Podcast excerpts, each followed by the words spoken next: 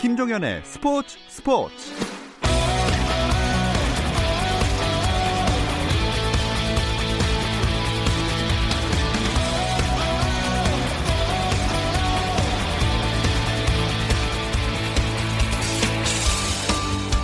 스포츠가 있는 저녁 어떠신가요? 아나운서 김종현입니다. 오늘 하루 스포츠계를 돌아보는 스포츠 타임라인으로 김종현의 스포츠 스포츠 출발합니다.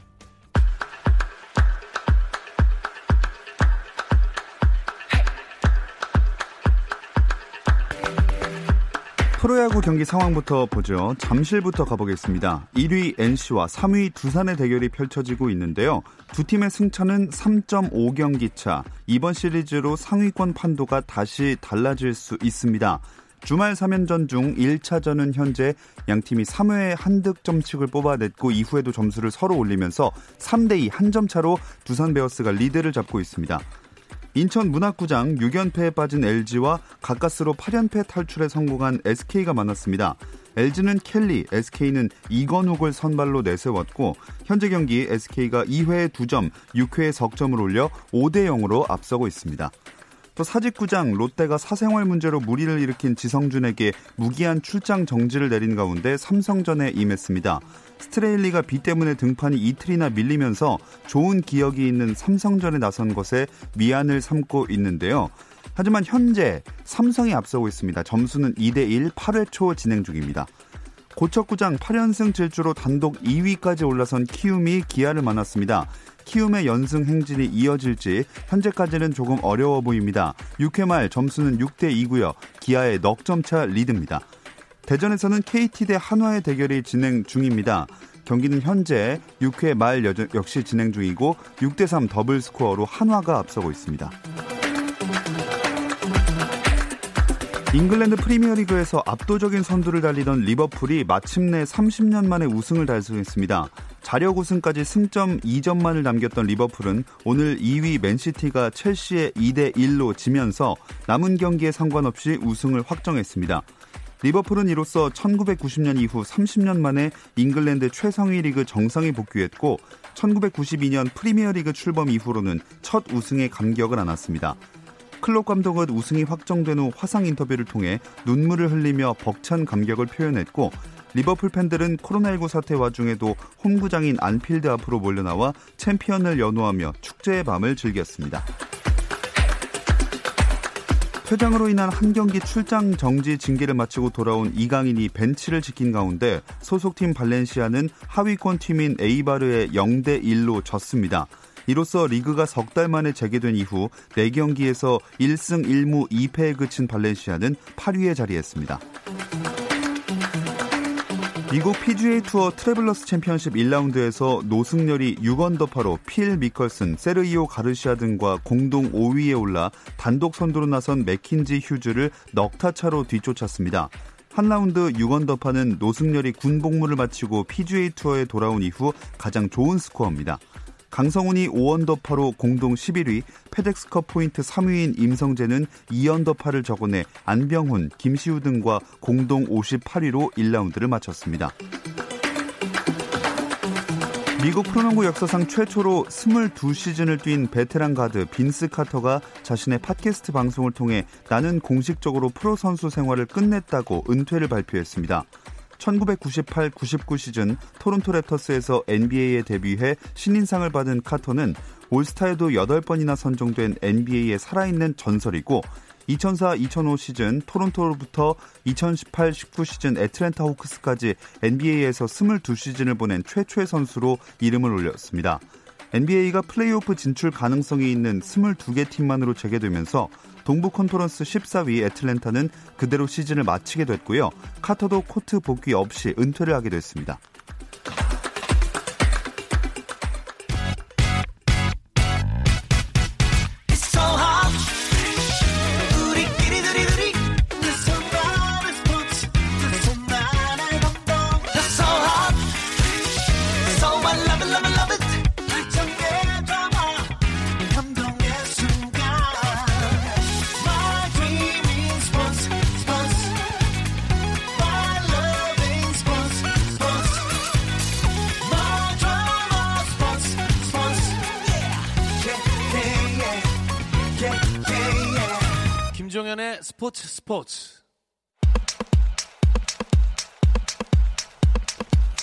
축구 이야기 축구장 가는 길 시작하겠습니다. 함께 할 두 분 소개해 드릴게요. 중앙일보 송지훈 기자, 류청 축구 전문 기자와 함께 합니다. 안녕하세요. 안녕하세요. 자, 이번 시즌 K리그가 많은 이슈들을 몰고 다니는데 해외 파들의 복귀와 관련된 이야기가 이번 시즌에 쭉 화제가 될 것 같기도 하네요. 음, 어떻게 보면은 이제 코로나19 때문에 사실 우리가 예상하지 못했던 그런 다양한 이슈들이 많이 생겨나고 있는 그런 시즌인데요. 뒤에서 다시 언급을 하겠지만 뭐 울산의 이청용 선수라든지 뭐 대구의 구성윤이나 성남의 나상호 이렇게 예정보다 빨리 K리그로 복귀한 그런 국가대표급 선수들도 많이 있고요. 예. 또 기성용 선수처럼 언제든지 K리그에 올 가능성이 있는 그런 선수들도 아직 남아 있는 상태고 음. 그 외에도 여러 나라에서 뛰던 해외파 선수들이 각자 계획을 바꿔서 K리그에 빨리 들어오는 아무래도 이제 코로나19가 국내에서 가장 잘 잡혀가고 있기 때문에 그런 부분들도 많이 영향을 미친 것 같습니다. 네. 선수 추가 등록이 지금 시작이 됐는데 해외 파들의 이름을 진짜 많이 볼 수 있는 것 같아요. 네, 뭐 그 송준 기자가 얘기한 어, 선수들 말고 호주 A리그에서 김수범이라는 선수가 이제 강원으로 왔고요. 그리고 태국에서 뛰던 미드필더 정재용 선수는 2부에 있는 이제 수원 FC로 갔습니다. 그리고 막 말씀드렸듯이 기성용 선수도 사실 이제 계약을 마치고 국내로는 돌아와 있는 상황이거든요. 예. 그래서 이제 상황을 더 지켜보면 어쨌든 간에 그 아시아에서도 리그를 하고 있는 나라는 한국밖에 없기 때문에 이 동안에도 뭔가 변화가 많이 생길 수 있을 것 같습니다. 이 추가 등록을 하게 되는 선수들은 바로 뛸 수가 있나요? 어제부터 이제 추가 등록 가능해졌거든요. 정상적으로 등록된 선수면 당장 이번 주말부터 뛸 수 있는 그런 상황이고 뭐 구성윤이나 나상호, 뭐 신영민 이런 선수들은 그 팀에서 그 포지션에 일종의 약점이 보여서 좀 이렇게 머리가 아파하던 그런 상황에 합류를 했기 때문에 예. 이 선수들에 대한 어떤 그런 기대감이 더 높고 그만큼 더 어깨도 무겁습니다. 음. 자, 유럽파들이 이제 어디로 어느 팀으로 갈 것이냐 이런 복귀 설들도 좀 나오고 있던데요. 네, 정말 설이 하나 있습니다. 권창훈 선수가 예. 지금 분데스리가 프라이부르크에서 뛰고 있는데 수원으로 올 시즌에 이제 돌아올 것이다. 곧 돌아올 것이다. 라는 이야기가 있었는데 어, 사실 수원도 이 이야기에 대해서는 교감을 계속 하고 있는 것은 맞지만 올 시즌은 아니다라고 어. 좀 선을 그었습니다. 왜냐하면 이제 권창훈 선수가 아, 군입대를 위해서 K리그로 돌아와야 되는 건 맞지만 아, 입대 전 6개월 전에만 오면 되거든요. 그럼 다음 시즌에도 와도 됩니다. 네. 그리고 아직 프라이브르크와의 계약이 남아 있어요. 그래서 일- 일종의 지금 온다면 임대로 데려오거나 이적료를 줘야 되는데 사실 수원이 지금 그럴 수 있는 상황은 아니거든요. 그래서 만약에 돌아오게 된다면 우리 팀으로 돌아오는 게 좋고 권창훈 선수도 우리 팀에 애정을 보이고 있지만 올 시즌은 아니다 이렇게 음. 이야기를 했습니다. 권창훈 선수도 만약에 돌아온다면 무조건 수원으로 와야 되거나 뭐 이런 상황이 걸려 있나요? 뭐 계약서상 뭐 무조건 수원 이건 아닌데 예. 권창훈 선수 본인이 뭐 수원 유수 출신이기도 하고요. 또 워낙에 수원에 대해서 이제 강한 소속감을 가지고 있는 그런 선수기 때문에 이 선수의 어떤 성격이나 스타일상 K리그로 돌아온다면 당연히 수원이겠구나라는 이제 그런 음. 정도의 좀 그 분석을 해보는 것이고요. 하지만 우리가 기성용 선수 그런 케이스에서도 알 수 있듯이 예. 이 세상에 무조건이 어디 있습니까? 네. 본격적으로 예. 진짜로 이제 권창훈 선수가 K리그에 돌아올 때 그때 이 얘기는 좀 다시 해야 되지 음. 않을까 싶습니다. 네. 그리고 또 한 명의 이제 이슈가 되는 선수 기성용 선수가 국내에 들어와 있는 상황이라고 말씀해 주셨는데 국내 복귀 가능성이 얼마나 될까요? 뭐 무조건은 없기 때문에 원론적으로는 열려 있다고 저도 말씀드릴 수 있을 것 같습니다. 어쨌든 기성용 선수가 FA인 상황이고 어 일단 국내로 돌아온다면 FC 서울로 돌아오면 가장 깔끔하게 해결을 할 수 있습니다. 이제 예. 기성용 선수의 의지, 구단의 의지가 맞는다면 그렇지만 근데 다만 우선 협상권과 기성용 선수는 위약금까지 걸려 있어요. 이 부분 때문에 어 지난 시즌에 그러니까 올 시즌을 앞두고도 전북 현대가 이제 일종의 이제 손을 들었고 어, 또 다른 큰 손이라고 할 수 있는 울산 현대도 어, 그런 가능성은 좀 닫은 것 같아요. 그래서 네. 앞으로 기성용 선수가 어, 서울과 어떻게 얘기를 끝나느냐, 아니면 서울과 이야기를 어떻게 시작하느냐, 이거에 따라서 국내 복귀설인지 아니면 국내 복귀 희망인지 이게 될 것 같습니다. 요 얘기 관련해서 제가 한마디 좀 보태자면 예. 그 우리는 K리그가 이미 진행되는데 스페인은 한동안 멈춰 있었잖아요. 네. 그래서 기성용 선수가 심지어는 임대로 K리그에 들어오는 방법까지도 고민을 했었어요. 어. 예, 그런 좀 고민을 했었던 걸로 알고 있는데 다시 한번 말하지만 이게 좀 한 가지 지금 확실한 건 지금 상황에서는 K리그 돌아오더라도 서울은 아닙니다. 음. 예, 아직 마음의 상처가 좀 큰 상태고 다른 팀으로 간다고 하면 류청 기자 말대로 이 위약금 문제가 정말 크기 때문에 예. 쉽지 않다. 지금 기성용 선수한테 뭐 미국이나 중동 팀들도 오퍼를 보내고 있기 때문에 뭐 차분히 생각하겠죠. 시간은 아직 충분합니다. 네, 좋습니다. 또 해외파들 얘기를 해봤지만 여름 이적 시장에서 어떤 이동이 있을 것이냐 이것도 궁금한데요. 네, 올 시즌 여름 이적 시장을 아직 10라운드도 치르지 않았는데 여름 예. 이적 시장이 이미 열렸고요. 그래서 오히려 더 많이 움직일 것 같습니다. 지금 임대도 활발하고 또 해외로 나- 계약을 나갔던 선수, 사실 신영민 선수는 베이징 베이쿵의 팀을 이적을 했어요. 아, 베이징 런허로 이적을 했는데 예. 어, medical test를 받지 못해서 중국 문이 닫히고 아하. 중국 프로축구가 아직도 어, 리그 재개 시기를 정하지 못했기 때문에 리턴을 했습니다. 이런 것도 많을 것 같고요. 그리고 어쨌든 여러- 시즌이 짧으니까 지금 보강을 많이 해서 올 시즌에 무조건 성적을 내려는 팀들이 많고 그 이해관계만 맞아 떨어진다면 역대급으로 짧은 이적 시장에 역대급으로 많은 선수들이 옮겨갈 음. 수도 있다. 이런 가능성은 당연히 있습니다. 오늘도 official들이 좀 있지 않았습니까? 네, 오늘자만 보더라도 이 경남 FC가 전북에서 미드필더 정혁 선수 임대로 데려왔고요. 이랜드는 대구 FC의 20세 이하 월드컵 준우승 멤버 미드필더 고재현 선수를 올 연말까지 활용하기로 그렇게 임대를 해왔습니다. FC 안양도 포르투갈에서 뛰고 있던 유니버시아드 대표 출신의 미드필더 황문기 선수 데려왔습니다. 예. 이 추가 선수 등록 기간에 등록 마친 선수들은 이번 K리그 1 9라운드에 투입될 예정이니까 관심이 모아질 수밖에 없는데 이 9라운드 매치업 어느 하나 무시할 경기가 없어요. 제가 보니까 K리그 일정을 짜는 한국 프로축구 연맹 직원이 예. 뭔가 신기가 있는 게 아닌가라는 생각이 듭니다. 아. 왜냐면 여름 이적 시장이 열렸는데 지금 이제 K리그는 K리그 1은 9라운드거든요. 네. 근데 11위와 12위 서울과 인천이 붙습니다. 이게 아하. 경인 더비로도 안 그래도 유명한데 이 두 팀이 11위와 12위고 5연패씩 이제 달리고 음. 있고요.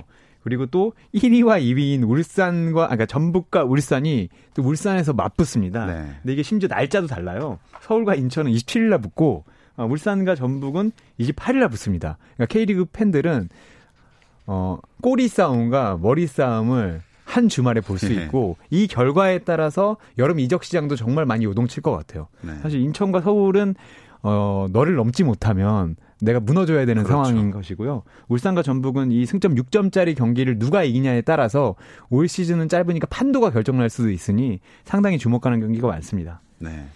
일단 지금 경기가 진행 중인 것부터 한번 살펴보고 가야 할 텐데 그 전에 팀 순위를 짚어 보겠습니다. 송지훈 기자가 좀 짚어 주시죠. 네, 지금 경기하고 있는 이 두 팀 광주와 포항이 지금 7시부터 경기 시작했거든요. 예. 지금 후반전 거의 막판 가고 있는데 현재 상황은 지금 포항이 1대 0으로 앞서 있는 그런 상황이 되겠고요. 홈팀 광주가 7위 그리고 원정팀 포항이 5위예요. 이 두 팀 모두 이 상위 스플릿의 마지노선 6위 언저리에서 경쟁을 하고 있는 그런 팀들인데 앞에서도 유청 기자가 언급을 했지만 올해처럼 이렇게 경기 수가 짧은 예. 적은 이런 시즌에는 이 한 경기 한 경기 승점 관리가 정말 중요하기 때문에 오늘 경기 결과가 정말 어떻게 마무리될지 이대로면 일단 포항이 유리해 보이기는 하는데 네. 또 저도 그렇게 예상을 좀 하고 있긴 했는데 어떻게 될까요? 좀 궁금합니다.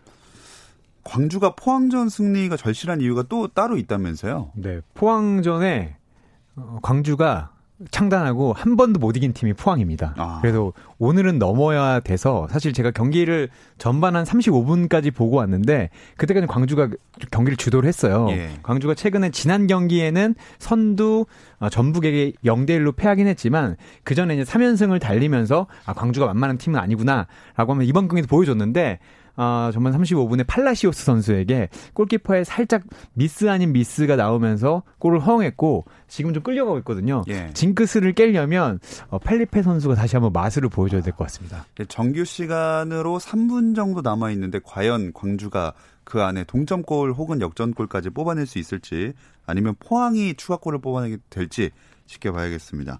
어, K리그1 9라운드 이야기 좀 더 해볼 텐데요. 잠시 쉬었다 와서 나눠보겠습니다.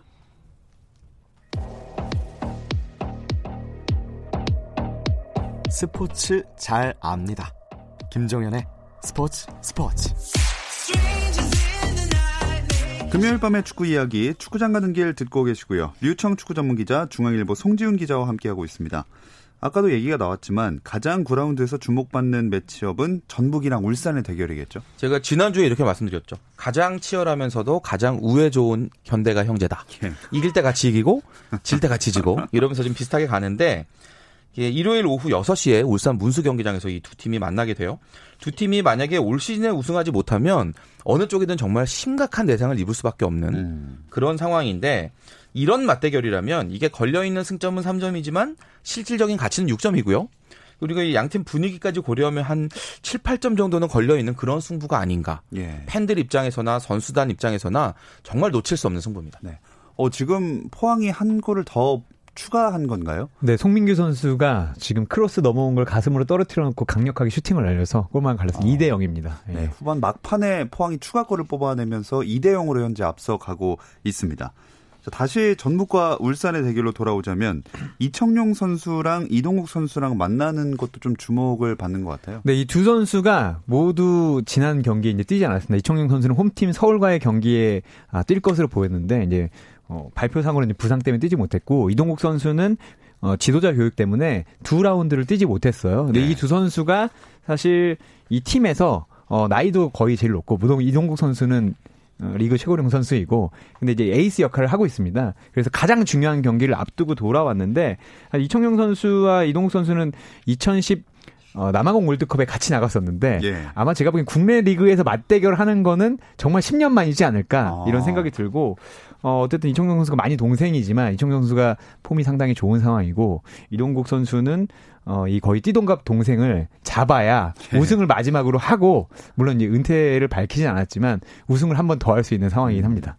그 추가 등록돼서 뛰는 선수들도 이 경기에 나올 수도 있겠네요. 전북은 지금 미드필드 쪽에 좀 공백이 있었는데 이제 신영민 선수가 예. 중국에 진출했다 뛰어보지도 못하고 돌아오면서 일단 허리가 좀 더 탄탄해졌다라는 그런 평가 받고 있고요. 울산 같은 경우는 지금 수원에서 건너오는 걸로 얘기가 돼 있는 홍철 선수가 아직 합류하지 않았는데 예. 그 수비수 윤영선 선수 또 최준 선수 이런 선수들 지금 보내고 있고 정동호 선수도 임대 뭐 이런 식으로 지금 그 자리를 마련할 준비는 다 맞춰놨기 때문에 아마 조만간 또 이적 뉴스가 전해지지 않을까 싶네요. 아, 울산과 전북의 이 아주 중요한 대결입니다. 한번 두 분 스코어 예측해 볼까요? 제가 질문지를 보고 아, 예. 제가 고치는 경우가 드문데 세 번에 걸쳐 고쳐서 전 예. 1대1 무승부를 예상하겠습니다. 1대1 무승부요. 네. 이유는 어, 일단 사실 흐름이나 경기력 자체는 울산이 정말 엄청난데 어, 전북은 지지 않는 모습을 보이기 때문에 저는 아. 좀 감안해서 1대1 무승부 적었습니다. 송지훈 기자입니다. 울산 2대 1 승. 어. 네, 좀 과감하게 가보고요. 저는 시즌 전망할 때도 좀 울산이 우승한다 그랬거든요. 네. 이 경기가 정말 중요하기 때문에 만약에 이 경기에서 전북이 이긴다면 전북이 우승할 가능성이 높다고 보는데 저는 울산이 좀 유리하다라는 입장이고 전북 같은 경우는 이 측면 공격의 약점이 해결이 아직 안 됐어요. 음. 그런데 비해서 울산은 지금 모든 포지션에서 다 평균 이상 보여주고 있는 아주 탄탄한 라인업이고 그리고 울산이 지난 시즌에 그 준우승을 할 때 이 전술 변화하고 선수 교체 타이밍이 너무 늦다라는 그런 지적이 있었는데 그 김동훈 감독이 이런 얘기를 들었는지 올해는 좀 상당히 빨리빨리 하고 있거든요. 또 이게 좋은 성과로 나타나고 있고 이런 점에서 이번에 한번 울산이 이기고 간다. 네, 다음 리턴 매치는 어떻게 될지 모르겠지만 네. 지금은 울산이 유리하다고 봅니다. 자, 다음으로 일요일에 있는 수원 대 상주의 경기를 보겠습니다. 팀 분위기 최근을 보면 상주가 좀 앞설 것 같은데요. 네, 상주는 지난 경기에 성남을 1대 0을 잡으면서 두 경기 연속 1대 0 승리를 완수했고요. 수원은 어, 지난 경기 전까지는 1승 1무를 기록하면서 다시 올라올 줄 알았는데 대구와의 경기에 선제골을 넣고도 세 골을 내리내주면서 평면서 분위기가 상당히 안 좋아졌어요. 사실 이제 수원이 뭐 지금 8위인데 경기력이 아주 안 좋다기보다는 부침이 너무 큰 게 문제입니다. 그러니까 골을 잘 넣고 가다가 한 골만 내주면 갑자기 뒤집혀 버리는 이 수원의 이 아쉬움이 나오고 있는데 그런 면에서 이제 상주는 사실 1위를 해도 물론 그런 일은 없겠지만 자동 강등되는 예. 해이거든요. 제가 오늘 나온 기사를 봤는데 아, 승부 세계에서 살짝 벗어난 오뚜기들이다. 뭐 예. 이런 표현이 좀 있더라고요. 그게 이제 뭐 한국 K리그의 특성상 조금 우픈 일이긴 하지만 어쨌든 상주 선수들이 공격적으로 하고 있고 김태한 감독이 이 상주 선수들 군 선수들의 마음을 너무나 잘 알고 있기 때문에 상주는 부담 없이 경기하다 보니까 어떤 팀을 만나도 잘하고 있는 것 같습니다. 네. 그리고 상주시가 상주 상무 프로축구단을 시민 프로축구단으로 전환하지 않기로 또 했잖아요. 지난 2011년이었죠. 이제 예. 상주시가 상무축구단을 유치를 하면서 10년 동안 프로팀을 운영을 하고 이제 광주처럼 그 지역의 시민구단을 창단해서 프로팀을 계속 유지하겠다 약속을 했었는데 지난 22일에 이제 상주시장이 기자회견 열어서 이제 시민구단 창단 포기하겠다. 네. 이렇게 일방적으로 발표를 했습니다. 10년 동안 준비 기간이 있었잖아요. 근데 그 사이에 좀 노력이 좀 미진했다라는 그런 느낌이고 이 새로 바뀐 지자체장이 이렇게 약속 못 지킨다. 발 빼버리는 과정 자체도 전 좀 많이 서운했는데 음. 프로축구연맹도 어차피 이제 상주의 다음 연고지 정해야 되니까 다음부터라도 좀 이렇게 배째라로 나오는 이런 그 지자체가 없도록 좀 미리미리 안전장치를 만들어야 된다. 점검도 철저히 해야 된다라는 그런 생각 다시 한번 해봤습니다. 그럼 상주라는 구단은 없어지는 건가요? 네, 사실 상주가 창단을 하면 2부 리그로 가서 K2로 가서 이제 창단하는 과정이었는데 이제 상주 상무가 없어지고 됐고 이게 또 이제 문제가 여기서 끝나는 게 아니라 유소년 팀을 만들어 놨는데 예. 이 유소년 팀도 이 상주에 이제 사실 이 시장이 지난 4월 16일에 재보궐 선거로 됐어요. 그러니까 네. 두달 만에 이런 결정을 내리게 됐는데 사실 이것도 해결해야 될 문제다. 옮겨가는 시도로 데려가는 것이 낫지 않냐. 뭐 이런 얘기까지 나왔었거든요. 근데 아직 뭐 결정된 건 없고 한국 프로축구 연맹이 아직 이에 대한 이제 답을 내놓지는 않고 있습니다. 공식적인 답을 내놓지는 않고 있기 때문에 일단 상주 구단은 사라지는 게 맞고 상무 구단이 이제 어느 연고지로 갈 것인가 이게 남았고 그리고 말씀드렸던 어, 이 지역에 있는 어, 유소년 축구단은 어떻게 될 것인가 어, 이 부분도 해결해야 될 부분으로 남았습니다. 네, 참 복잡한 문제가 많이 얽혀 있는데요. 일단 일요일에 있었던 있을 경기들을 짚어봤습니다. 토요일에는 세 경기가 예정돼 있죠. 네, 서울과 인천의 경기가 오후 7시에 서울 월드컵 경기장에서 있고요. 부산과 성남의 경기 같은 시간에 부산 구덕운동장에서 열립니다. 또 대구와 강원의 경기는 이제 오후 8시에 DGB 대구은행 파크에서 열리게 됩니다. 음, 그 아까도 언급했지만 서울대 인천의 이 아주 밑에서 싸움이 엄청 치열하겠어요. 네. 그 서울은 5연패고요. 제가 아까 살짝 잘못 말씀드렸는데 인천은 6연패입니다. 아, 인천 그렇군요. 6연패고 아, 유일하게 승리가 없는 팀입니다. 왜냐하면 지난 경기에서 같이 승리가 없었던 부산을 만나서 이길 줄 알았는데 부산에게 0대 1로 패했거든요. 네. 분위기는 이제 두 팀 다 모두 좋지 않고 최용수 감독은 지난 시즌에 어, 지지난 시즌에 승강 플레이오프까지 내몰렸던 걸 회복하면서 3위까지 올라서 괜찮을 줄 알았는데 지금 이제 끝없이 추락하고 있고요. 인천은 유상철 감독과 기적을 만들고 이만석 감독과 올 시즌 다시 시작했는데 이만석 감독이 사실 안산에서 자원이 좋지 않은 상황에서 조직적인 축구를 했거든요. 그래서 인천과 또 잘 맞을 줄 알았는데 골이 안 터지고 있습니다. 음. 사실 그 주포인 무고사 선수가 거의 골을 터트리지 못하고 부상을 당했고 심지어 지난 경기에 그리고 케인대 선수 이제 아프리카 출신의 거한인데 이 선수도 지난 시즌 딱 한 골을 터트렸지만 정말 중요한 경기에 터트렸거든요. 그리고 올해 잘해볼 것 같았는데 시즌 아웃이 나와서 예. 이 선수는 아마 이제 지금 교체하는 방안을 두고 있습니다. 그래서 제가 볼 때는 어쨌든 둘 다 안 좋지만 굳이 더 안 좋은 쪽을 뽑으면 인천이고 서울은 지난 경기에서 울산에 지긴 했지만 골대를 두 번 맞췄거든요. 네. 0대 2로 졌는데 골대를 두 번 맞췄고 맞추던 순간에 골이 들어갔으면 사실 경기 분위기가 바뀔 수도 있었기 때문에 어, 윤영선 선수까지 돌아온 서울이 조금 더 괜찮을 것 같긴 하지만 가봐야 알 것 같습니다. 스코어는요. 네. 어, 저는 1대 0. 딱 서울이 한 골 차이로 이길 것 같습니다. 아 서울이 승리를 네, 서울이? 그래도 홈에서 어, 5연패는 끊을 것 같습니다. 음. 송지훈 기자는 0대 0입니다. 두 팀 다 아쉬울 수도 있고 두 팀 다 다행스러울 수도 있는 음. 그런 아마 스코어가 될 텐데 양 팀 다 해결할 수 있는 선수 없어요 지금 없고 그리고 서둘렀다가 만약에 한 골 먼저 내주면 정말 지옥이거든요. 예. 그렇기 때문에 분명히 조심스러운 경기하고 전반에 마치고 음. 후반에 승부 걸자 할 텐데 골 넣을 선수가 마땅히 보이지 않기 때문에 결국은 못 넣고 아. 0대 0으로 되는 이런 시나리오가 제가 요 앞에 그 대기하고 있는데 잠깐 번뜩 떠올랐고요. 요거 좀 될 것 같은 느낌이 어, 저- 들어서 막 저도. 소름이 돋고 저도 그럴 것 같아요 왠지. 왠 뭐 이 두 팀 다 지금 일단 연패만 끊어도 네. 예, 의미는 있는 거기 때문에 뭐 크게 당황스러운 결과는 아니라고 봅니다. 음. 자, 그 광주와 포항에 현재 펼쳐지고 있었던 경기는 결국 포항의 2대 0 승리로 일단 마무리가 됐다는 소식 전해드립니다. 다음으로 대구와 강원의 대결도 눈길이 가죠.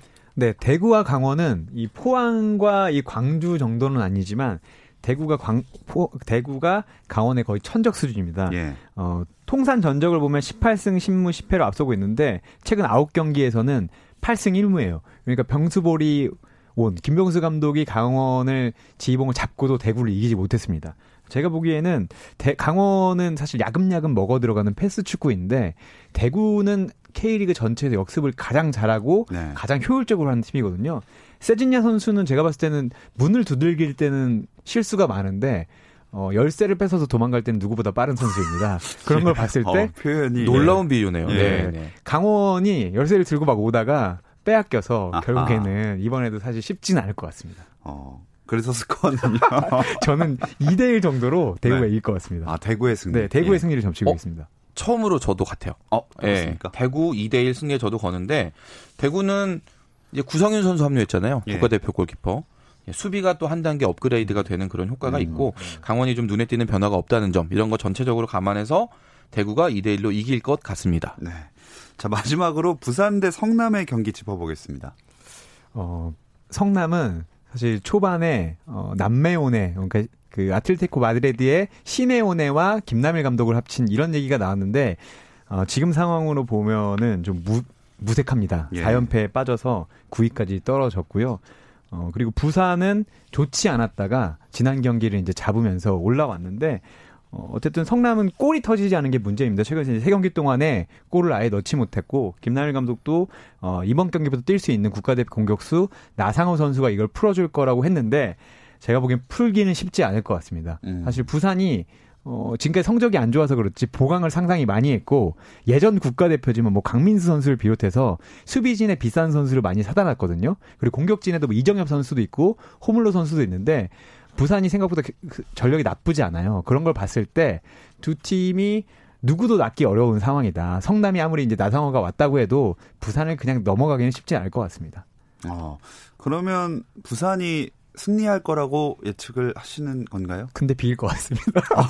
왜, 왜요? 아니, 왜냐 성남은 제가 보기에는 네네. 이기려고 나오기보다는 지지 않으려고 할 것 같아요. 왜냐면 부산에까지 져서 승점 차이가 많이 벌어지게 음. 된다면 이게 가장 안 좋은 거거든요. 어쨌든 나상호 선수가 왔지만 크게 욕심 부리기보다는 틈을 노리고 어, 그러지 않을까. 그리고 부산도 달려나올 필요는 없다고 생각하기 때문에. 송윤 기자님요.